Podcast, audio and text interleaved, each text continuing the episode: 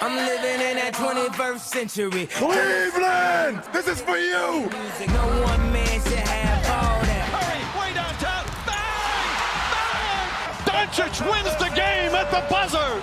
James Harden, a flamethrower. McGrady che prende il tiro da tre. Lo mette! Lo mette!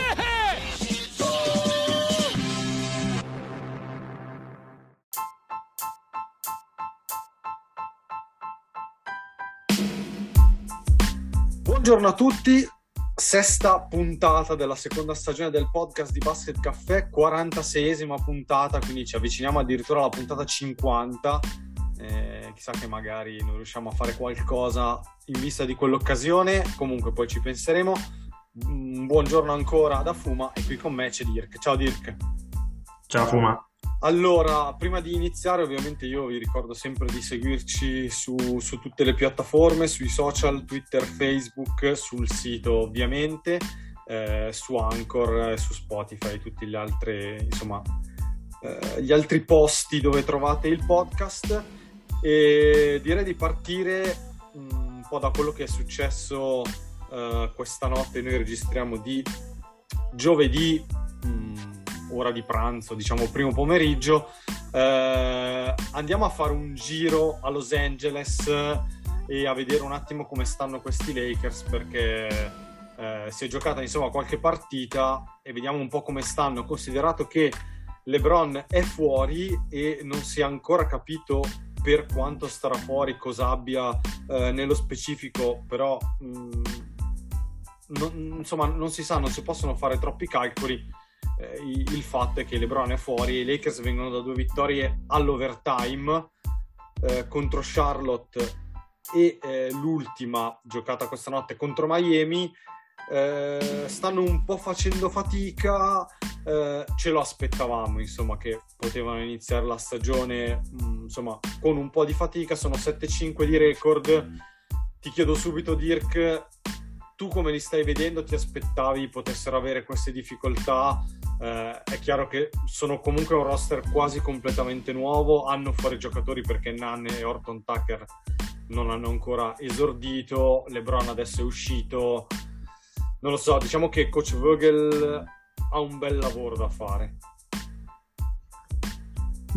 Allora, sapevamo che sarebbero partiti piano, l'avevamo anche detto sinceramente, sono più una squadra da playoff che da regular season, e l'obiettivo credo sia anche quello, sia della squadra sia dei giocatori, a livello di arrivare in forma. Però effettivamente li ho visti un pochino più in difficoltà di quello che mi aspettavo, nel senso che ci sono state certe partite in cui me li aspettavo un pochino più pronti, e anche quelle che hanno vinto, a parte 2 diciamo, le altre le hanno vinte tutte quante di pochi punti o comunque rischiando fino alla fine o addirittura all'overtime. Mi sembrano ancora molto indietro a livello di amalgama di squadra, ma anche questo l'avevamo detto, era abbastanza scontato. Non so, devono ancora finire di trovare le rotazioni corrette e tutto quanto il resto, quindi come hai detto tu gli mancano anche dei giocatori, perché oltre Orton Tucker e Nunn comunque dovevano far parte della rotazione, sono senza anche Arisa, ho visto che praticamente è sparito dalle rotazioni Wayne Ellington, che inspiegabilmente ogni anno cambia squadra e ogni anno sparisce dalle rotazioni. Chiaro che il grande dubbio è come sta LeBron, che cosa quell'infortunio addominale quanto grave è, perché dovesse saltare una settimana è un conto, dovesse saltare un mese invece ovviamente cambia tutto per i Lakers. Sì, tra l'altro è abbastanza normale che quando tu inserisci un giocatore come Russell Westbrook comunque qualcosa devi cambiare, perché è un giocatore estremamente condizionante nel bene e nel male, quindi diciamo non sono né pro né contro Russ, però è un dato di fatto che è un giocatore insomma, che non aiuta le spaziature, che non aiuta la circolazione di palla nonostante viaggi a quasi 9 assist di media, insomma tante cose che ormai sappiamo perché Russell lo conosciamo, però guardando un attimo le statistiche, anche solo basandomi sui minuti in campo, mi sembra chiaro che questi Lakers non possano sopportare i due lunghi, cioè la squadra fa fatica se gioca con Davis vicino ad uno tra Jordan e Dwight Howard, mentre performa decisamente meglio quando gioca con Davis da unico lungo. E poi è chiaro che quando c'è Westbrook, quando ci sono Davis e Westbrook vicino, ci devono giocare tre giocatori che giocano off the ball e che aprono il campo, come Bradley, come Malik Monk, che stanotte è stato il miglior marcatore, e come Carmelo Anthony, che forse è la sorpresa più bella, perché sta viaggiando a medie realizzative che non ha mai visto in carriera, sta tirando, praticamente segna qualsiasi cosa butta per aria, è super efficace, e poi sta anche trovando minuti Austin Reeves, che è un rookie non scelto, ma che per quel poco che ho visto io è un giocatore che di fatto non vuole la palla, difende, tira se proprio deve tirare, e forse ha raccolto un po' il ruolo che era di Alex Caruso fino all'anno scorso.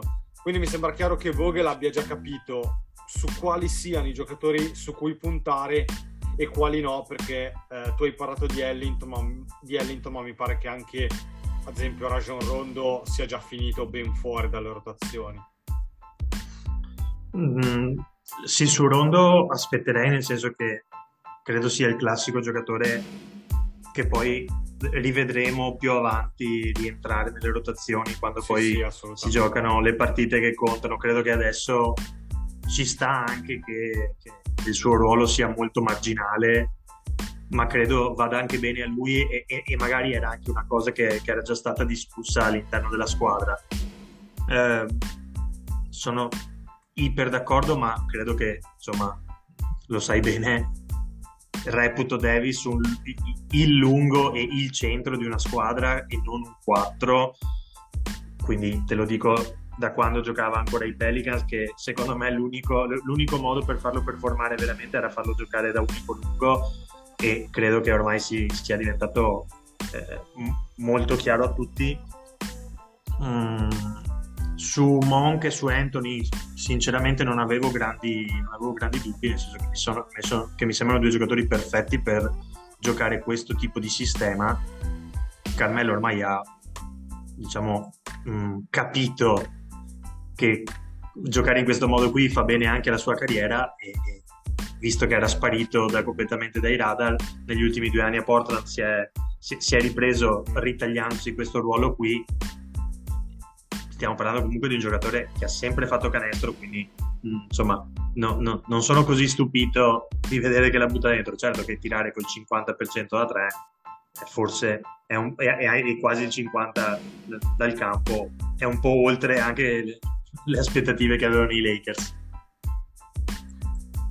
Assolutamente sì, vedremo un attimo, certo, finché comunque non sono tutti, quindi non torna LeBron, e poi non rientrano comunque sia Nan che Horton Tucker, perché Horton Tucker comunque forse ce lo siamo un po' dimenticato, però è un giocatore su cui i Lakers a quanto pare scommettono tantissimo, gli hanno rinnovato il contratto nella scorsa stagione, non hanno voluto scambiarlo alla trade deadline, si parlava di far arrivare Lauri e non l'hanno voluto cedere, sostanzialmente hanno voluto tenere lui e lasciare andare Caruso, quindi sui Lakers per forza di cose bisogna ancora aspettare, ma è anche inevitabile che ogni notte si parlerà dei Lakers. Si parla sempre dei Lakers e se ne parlerà anche più avanti, credo, perché come abbiamo sempre detto è una squadra destinata comunque a dire, diciamo, a far parlare di sé anche poi quando farà più caldo e quando saranno i playoff.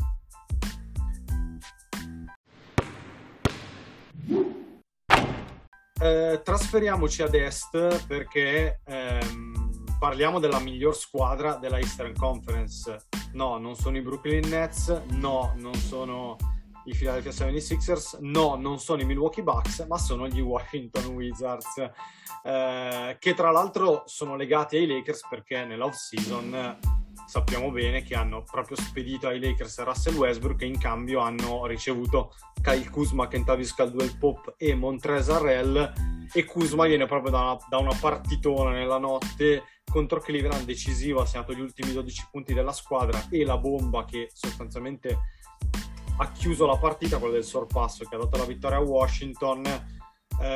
Lo avevamo già detto in sede di presentazione che Washington poteva essere una delle sorprese e che comunque si era rinforzata da questa off-season. Mi sembra che i risultati di questo inizio di stagione lo stiano confermando. Io però francamente me li aspettavo bene, ma non così bene. Siamo in due allora, che se li aspettavano meglio rispetto all'anno scorso sicuramente, ma non così come stanno giocando. Si sono rinforzati parecchio perché probabilmente sono riusciti ad avere in cambio di un giocatore che accentrava tanto la palla e giocava nel modo in cui gioca Russ. Si sono fatti dare in cambio dei giocatori un po' più funzionali, diciamo, al gioco di Bradley Beal e il gioco che secondo me si gioca sempre di più in questi anni, cioè con quintetti piccoli / semipiccoli e con tante guardie che possono giocare più ruoli. Kuzma, Caldwell-Pope e poi l'arrivo di Dinwiddie, oltre a quello di Aaron Holiday che è passato sotto traccia, come dicevi tu poco fa fuori onda,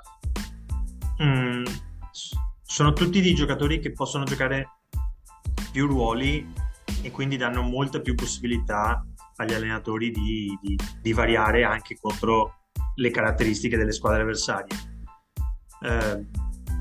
Su Dinwiddie tra l'altro secondo me non stiamo ancora vedendo il giocatore che avevamo visto ai Nets pre-infortunio, è chiaramente fuori forma e sta ancora cercando di trovare i suoi ritmi, però ad esempio è un giocatore che a differenza di Russell perde diciamo 4 palloni in meno di media a partita e probabilmente fa anche delle scelte meno estreme, passami il termine, in attacco, e quindi questo sta andando ad aiutare un po' tutti gli altri.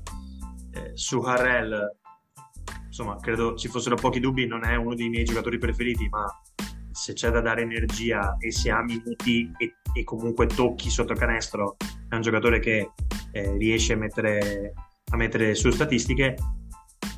Kuzma probabilmente è stato un po' svalutato, diciamo, dalle difficoltà che ha avuto a giocare nel sistema dei Lakers, che però mi sembra chiaro che fosse un sistema che non esaltava le sue capacità e diciamo non metteva in risalto quello che sa fare meglio. Qui invece ha la palla molto più spesso in situazioni molto più dinamiche, in vari movimenti, quindi mi sembra che sia più questo il Kuzma vero che quello dell'anno scorso. Permangono i problemi in difesa, credo che Washington rischia un pochino di avere più problemi in difesa che in attacco, perché sembra che in attacco i giocatori che facciano canestro non ci siano grossi problemi. No, nella maniera più assoluta. Tra l'altro stavo dando un'occhiata alle cifre. Ad esempio Bradley Beal non sta nemmeno diciamo esagerando, perché comunque viaggia a 23 punti di media, soprattutto non sta tirando neanche tantissimo, è vero che viaggia a quasi 22 tentativi di media, però sta tirando col 25% da 3 e se comunque la tua star sta facendo abbastanza fatica come percentuali, però gli altri invece stanno andando forte, vuol dire che insomma la squadra è molto lunga a livello di rotazioni. A livello di punti Harrell viaggia a 18 di media, il secondo marcatore della squadra, con anche 9 rimbalzi, quindi è un'altra doppia doppia. Anche Kuzma 15+9 è di fatto un'altra doppia doppia. Dinwiddie è 15 più 5 rimbalzi più 6 assist. Ma poi ci sono tanti altri giocatori, c'è Caldwell-Pope a 9 di media, addirittura Raul Neto che resta un giocatore misterioso, un altro di quelli di cui non si parla mai, ma c'è anche lui. Anche Gafford viaggia a 8 punti di media, forse quello ne parlavamo fuori onda, quelli che stanno un po' perdendo sono Bertans e Avdija, che hanno meno responsabilità, meno tiri, meno possessi, e non dimentichiamoci appunto che ci sono fuori sia Thomas Bryant che soprattutto Rui Hachimura, quindi quando rientreranno per coach Unseld, che anche qui non si parla, però è un allenatore al primo anno, al debutto, e sta facendo molto bene Wes Unseld Jr. Washington, ribadisco, molto bene, hanno trovato questa chimica che probabilmente neanche loro si aspettavano di trovare. Vediamo se continuano, e secondo me anche Bradley Beal è molto contento, posto che lui non ha mai manifestato, diciamo così, l'idea di andare via o di voler andare via, però credo che se le cose continuano a funzionare così non ha proprio senso che lui chieda una trade o voglia andare via. No, sono d'accordo con te. L'unico dubbio su Bill sono le condizioni fisiche, ovviamente, che come sappiamo sono il suo, diciamo, grande, diciamo, è il grande dilemma su di lui, se riesce a giocare tutta la stagione. Su tutti gli altri, sai che io stravedo per Gafford, un giocatore che mi sembra perfetto per l'NBA attuale, per giocare il ruolo che gli stanno facendo giocare. Su Bertans e su Navia, non lo so, sono due giocatori diversi, ma mentre Bertans è più uno specialista che può essere utilizzato per fare quello, certo che deve segnare, perché al momento sta tirando col 33 da 3, quindi è troppo poco per quello che deve fare. Sull'israeliano non saprei, comunque gioca 21 minuti, è un giocatore che fa tante cose, però non fa niente di particolare, e quindi non so, andando avanti con la stagione non vorrei che perdesse addirittura ancora più minuti. È chiaro che se dovesse rientrare Hachimura, che al momento è out fino a data da destinarsi per fare problemi di salute mentale, i minuti poi dovranno essere ridistribuiti, perché comunque Hachimura aveva dimostrato di essere un giocatore di alto livello e comunque di andare a giocare il ruolo che gioca Kuzma, che gioca Harrell, che gioca Gafford, che gioca Bertans, quindi cominciano a diventare addirittura troppi quando poi rientreranno tutti. Non so se dureranno, però nel frattempo hanno trovato sicuramente una chimica, come hai detto tu, il coach ha trovato sicuramente la chimica giusta, e stanno sfruttando, e sono anche belli da vedere quando poi giocano, perché giocano in una maniera diversa dagli anni scorsi, quindi molto più col pallone che si muove e molto meno isolamento. E Harrell Kuzma mi sembra che proprio anche a livello di entusiasmo, di morale, hanno proprio un'altra faccia rispetto a quelli che lo scorso anno erano in maglia Lakers. Harrell è già assolutamente l'idolo del palazzo di Washington, quindi poi è chiaro che quando inizi così bene con le vittorie, le cose appunto vanno bene, poi tutto è un po' più semplice. Però ecco, su Washington diciamo che ci avevamo visto giusto. Sì, avevamo, guarda, me li aspettavo in lotta per fare i playoff. Vediamo poi se durano e soprattutto se quelle dietro cominciano ad alzare il ritmo, come rispondono. Però insomma mi aspetto che lotteranno per fare, se non il sesto posto, almeno per giocarsi il play-in.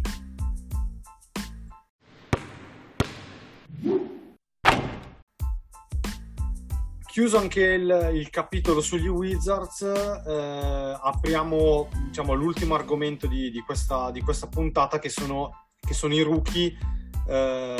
Si sono appunto giocate una dozzina di partite. I rookie non le hanno giocate, non tutti i rookie hanno giocato, insomma, questo numero di partite, però insomma possiamo, non dico fare un bilancio, ma già vedere quali ci stanno piacendo un po' di più. Nelle scorse puntate abbiamo già parlato di quanto ci piaccia Scottie Barnes dei Toronto Raptors, e mi pare che insomma il gradimento non è venuto meno, anzi nell'ultima settimana direi di no. Però mi sembra che in generale questa era descritta come una grande profonda draft class. Mi sembra che per quello che stiamo vedendo, poi magari andiamo nel particolare, però parlando in generale mi sembra che ci siano tanti giocatori buoni, e ovviamente ne abbiamo visti solamente qualcuno fino adesso. Direi di sì, è stata una classe di draft molto profonda,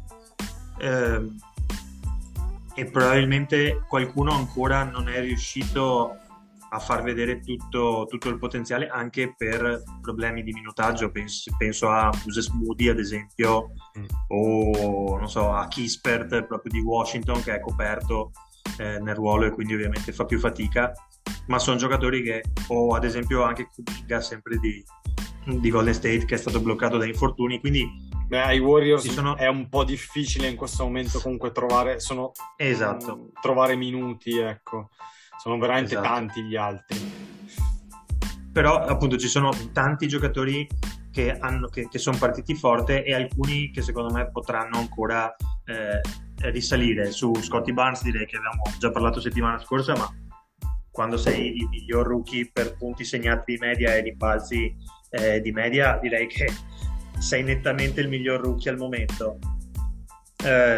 Uno che mi ha sicuramente sorpreso un po', perché me lo aspettavo un po' meno pronto, un po' perché gioca in una squadra che lascia sempre molti dubbi, è sicuramente Evan Mobley, che invece è esploso definitivamente, più che in attacco in difesa, dove è diventato chiaramente un fattore, ed è una cosa che un pochino mi ha sorpreso. Insomma, viaggia 1.3 stoppate, degli altri rookie il secondo fa 0.6, quindi praticamente lui arriva primo, secondo e terzo. Decisamente un bel giocatore, e decisamente un giocatore da tenere sott'occhio, perché con enormi margini di miglioramento, soprattutto al tiro da fuori, può diventare davvero interessante. Sì, Mobley sì,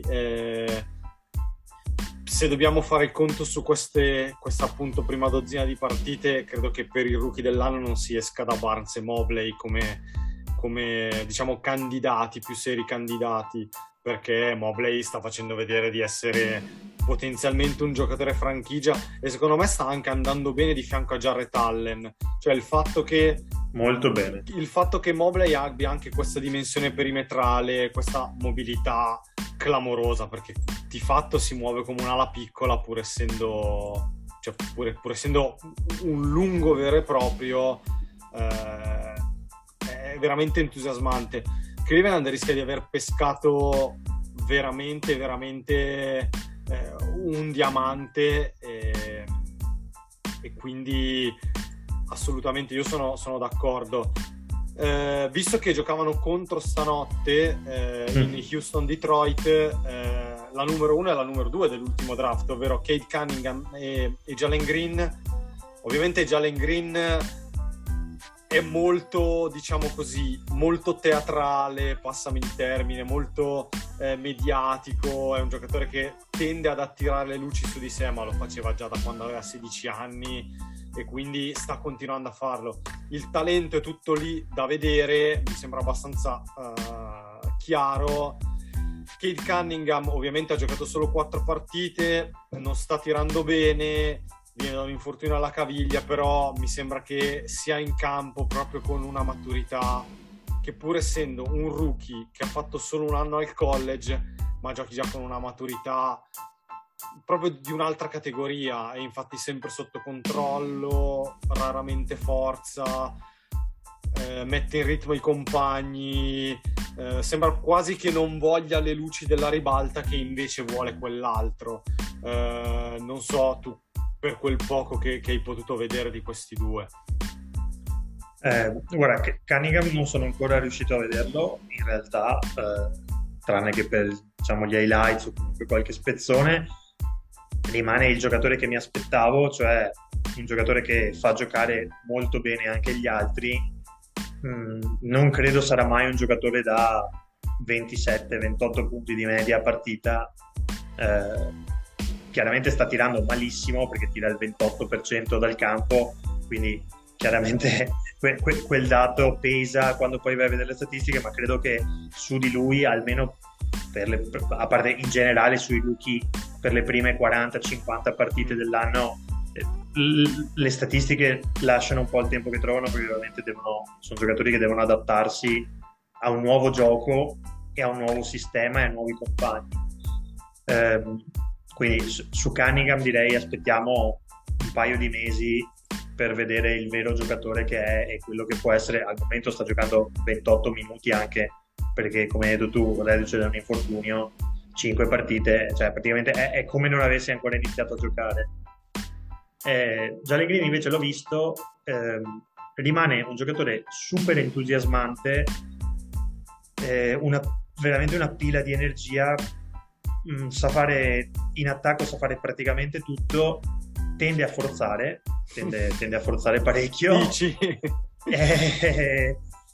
Però credo che a Houston non vada così male vederlo forzare comunque, o vederlo provarci, ecco.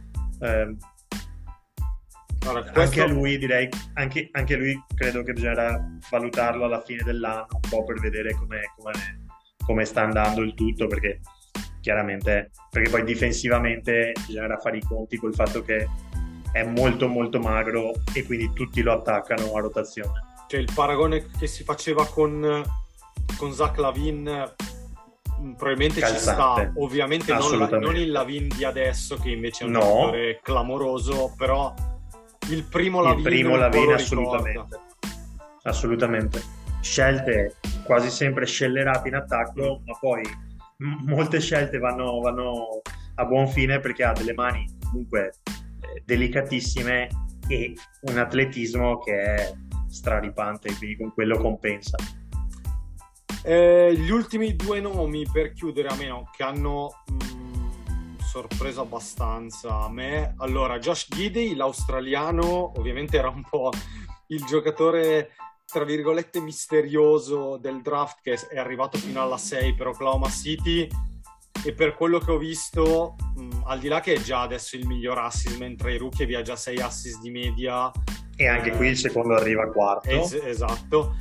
Proprio quello che mi ha impressionato è la facilità con cui vede il gioco, cioè vede delle cose e fa delle cose che un rookie normale non fa, cioè questo si vede che ha già giocato una stagione sicuro, non so se di più, in un basket professionistico, perché ha fatto una stagione in Australia piazzando anche varie triple doppie, però si vede che ha già giocato in un contesto in cui lui aveva delle responsabilità, e anche adesso davvero sa sempre cosa fare con la palla in mano, e appunto soprattutto vede il gioco in una maniera impressionante. E l'altro giocatore che però forse mi sorprende ancora di più è Franz Wagner, il tedesco di Orlando, che praticamente ha oscurato l'altro rookie che è Jalen Suggs, perché il tedesco, a parte che ha fatto delle schiacciate irreali che sono finite negli highlights e nelle top 10 sicuramente, ma poi è un giocatore di una sostanza, di una continuità, di una produzione, tant'è che è il quinto, anzi è il quarto per punti, ha quasi 14 di media, quindi sta veramente facendo cose eccellenti. Ecco, lui non me lo aspettavo, eppure anche qui Orlando sembra aver pescato molto molto bene. Sì, direi che Wagner ha sorpreso decisamente anche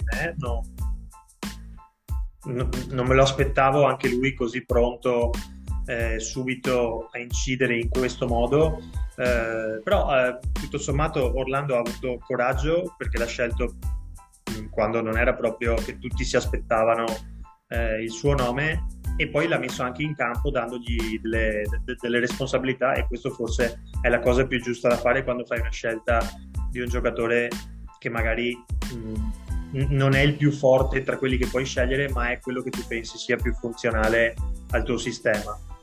Dall'altra parte il suo compagno di squadra, forse Sachs, è quello che sta un pochino più deludendo di quelli ad alto livello, deludendo, passami il termine, sta anche lui però trovando un po' di problemi al tiro, e forse non sta producendo da playmaker o comunque da guardia quanto ci si aspettava. Però è anche vero che Orlando in questo momento ha Cole Anthony che è letteralmente esploso, e ovviamente il pallone sta passando per le sue mani e i minuti che contano li gioca lui, quindi ovviamente Suggs è stato un pochino oscurato da Anthony. Però mi aspetto, un po' conoscendo Suggs e avendolo visto a Gonzaga, che prima della fine dell'anno ci farà comunque vedere le cose di cui è capace e metterà insieme i numeri che un po' ci aspettavamo. Forse quello che aiuta e avvantaggia Wagner in questo momento è il fatto di essere un giocatore che non gioca con la palla in mano, ma che diciamo così, infatti era descritto come un potenziale ottimo 3&D, forse qualcosina di più, però il fatto che sia un giocatore di fatto che non ha bisogno di avere la palla in mano per essere efficace, per creare, ma gioca di fianco a un handler primario, cioè questo lo sta aiutando molto. Decisamente.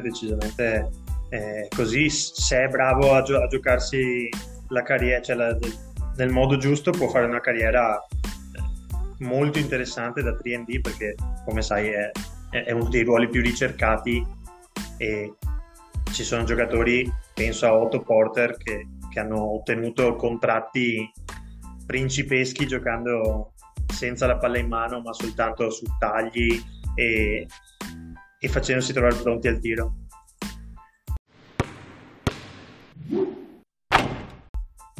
Allora, l'ultimissima cosa per chiudere, visto che insomma c'era molto hype e ha debuttato con la maglia di Duke in NCAA Paolo Banchero, posto che non so se lo vedremo mai giocare per la nazionale italiana, ovviamente lo speriamo, però finché non gioca non diventa italiano, e quindi diciamo non cancella la possibilità che giochi con gli Stati Uniti ad esempio.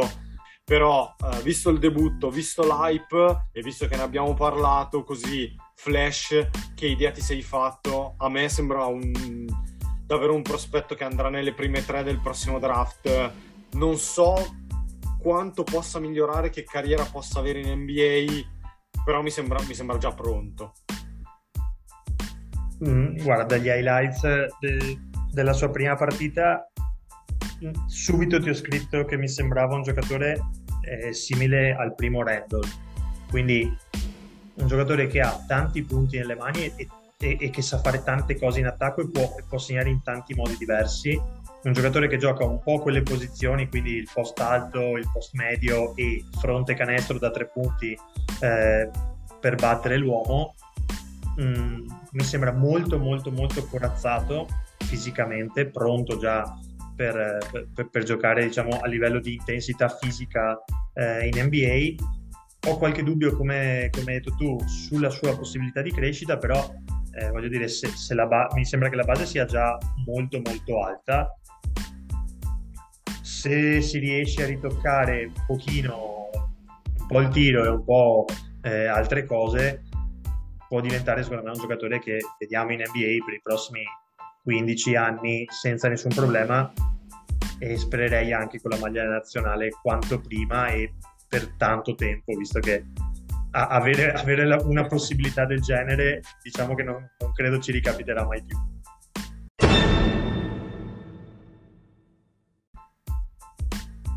Direi che con Paolo Banchero e con il suo esordio con la maglia dei Blue Devils chiudiamo qui questa puntata numero 46, con anche tanta NBA ovviamente tra Lakers, Wizards e le matricole. Dirk, ti ringrazio come sempre. Grazie a te, Fuma. Grazie anche da parte mia, e grazie ovviamente ai tanti che ci ascoltano. Io non lo so se state bene, se siete convinti di fare quello che fate, però grazie che appunto ci ascoltate. Niente, l'appuntamento è per settimana prossima. Buon basket, buon NBA e ci risentiamo. Ciao!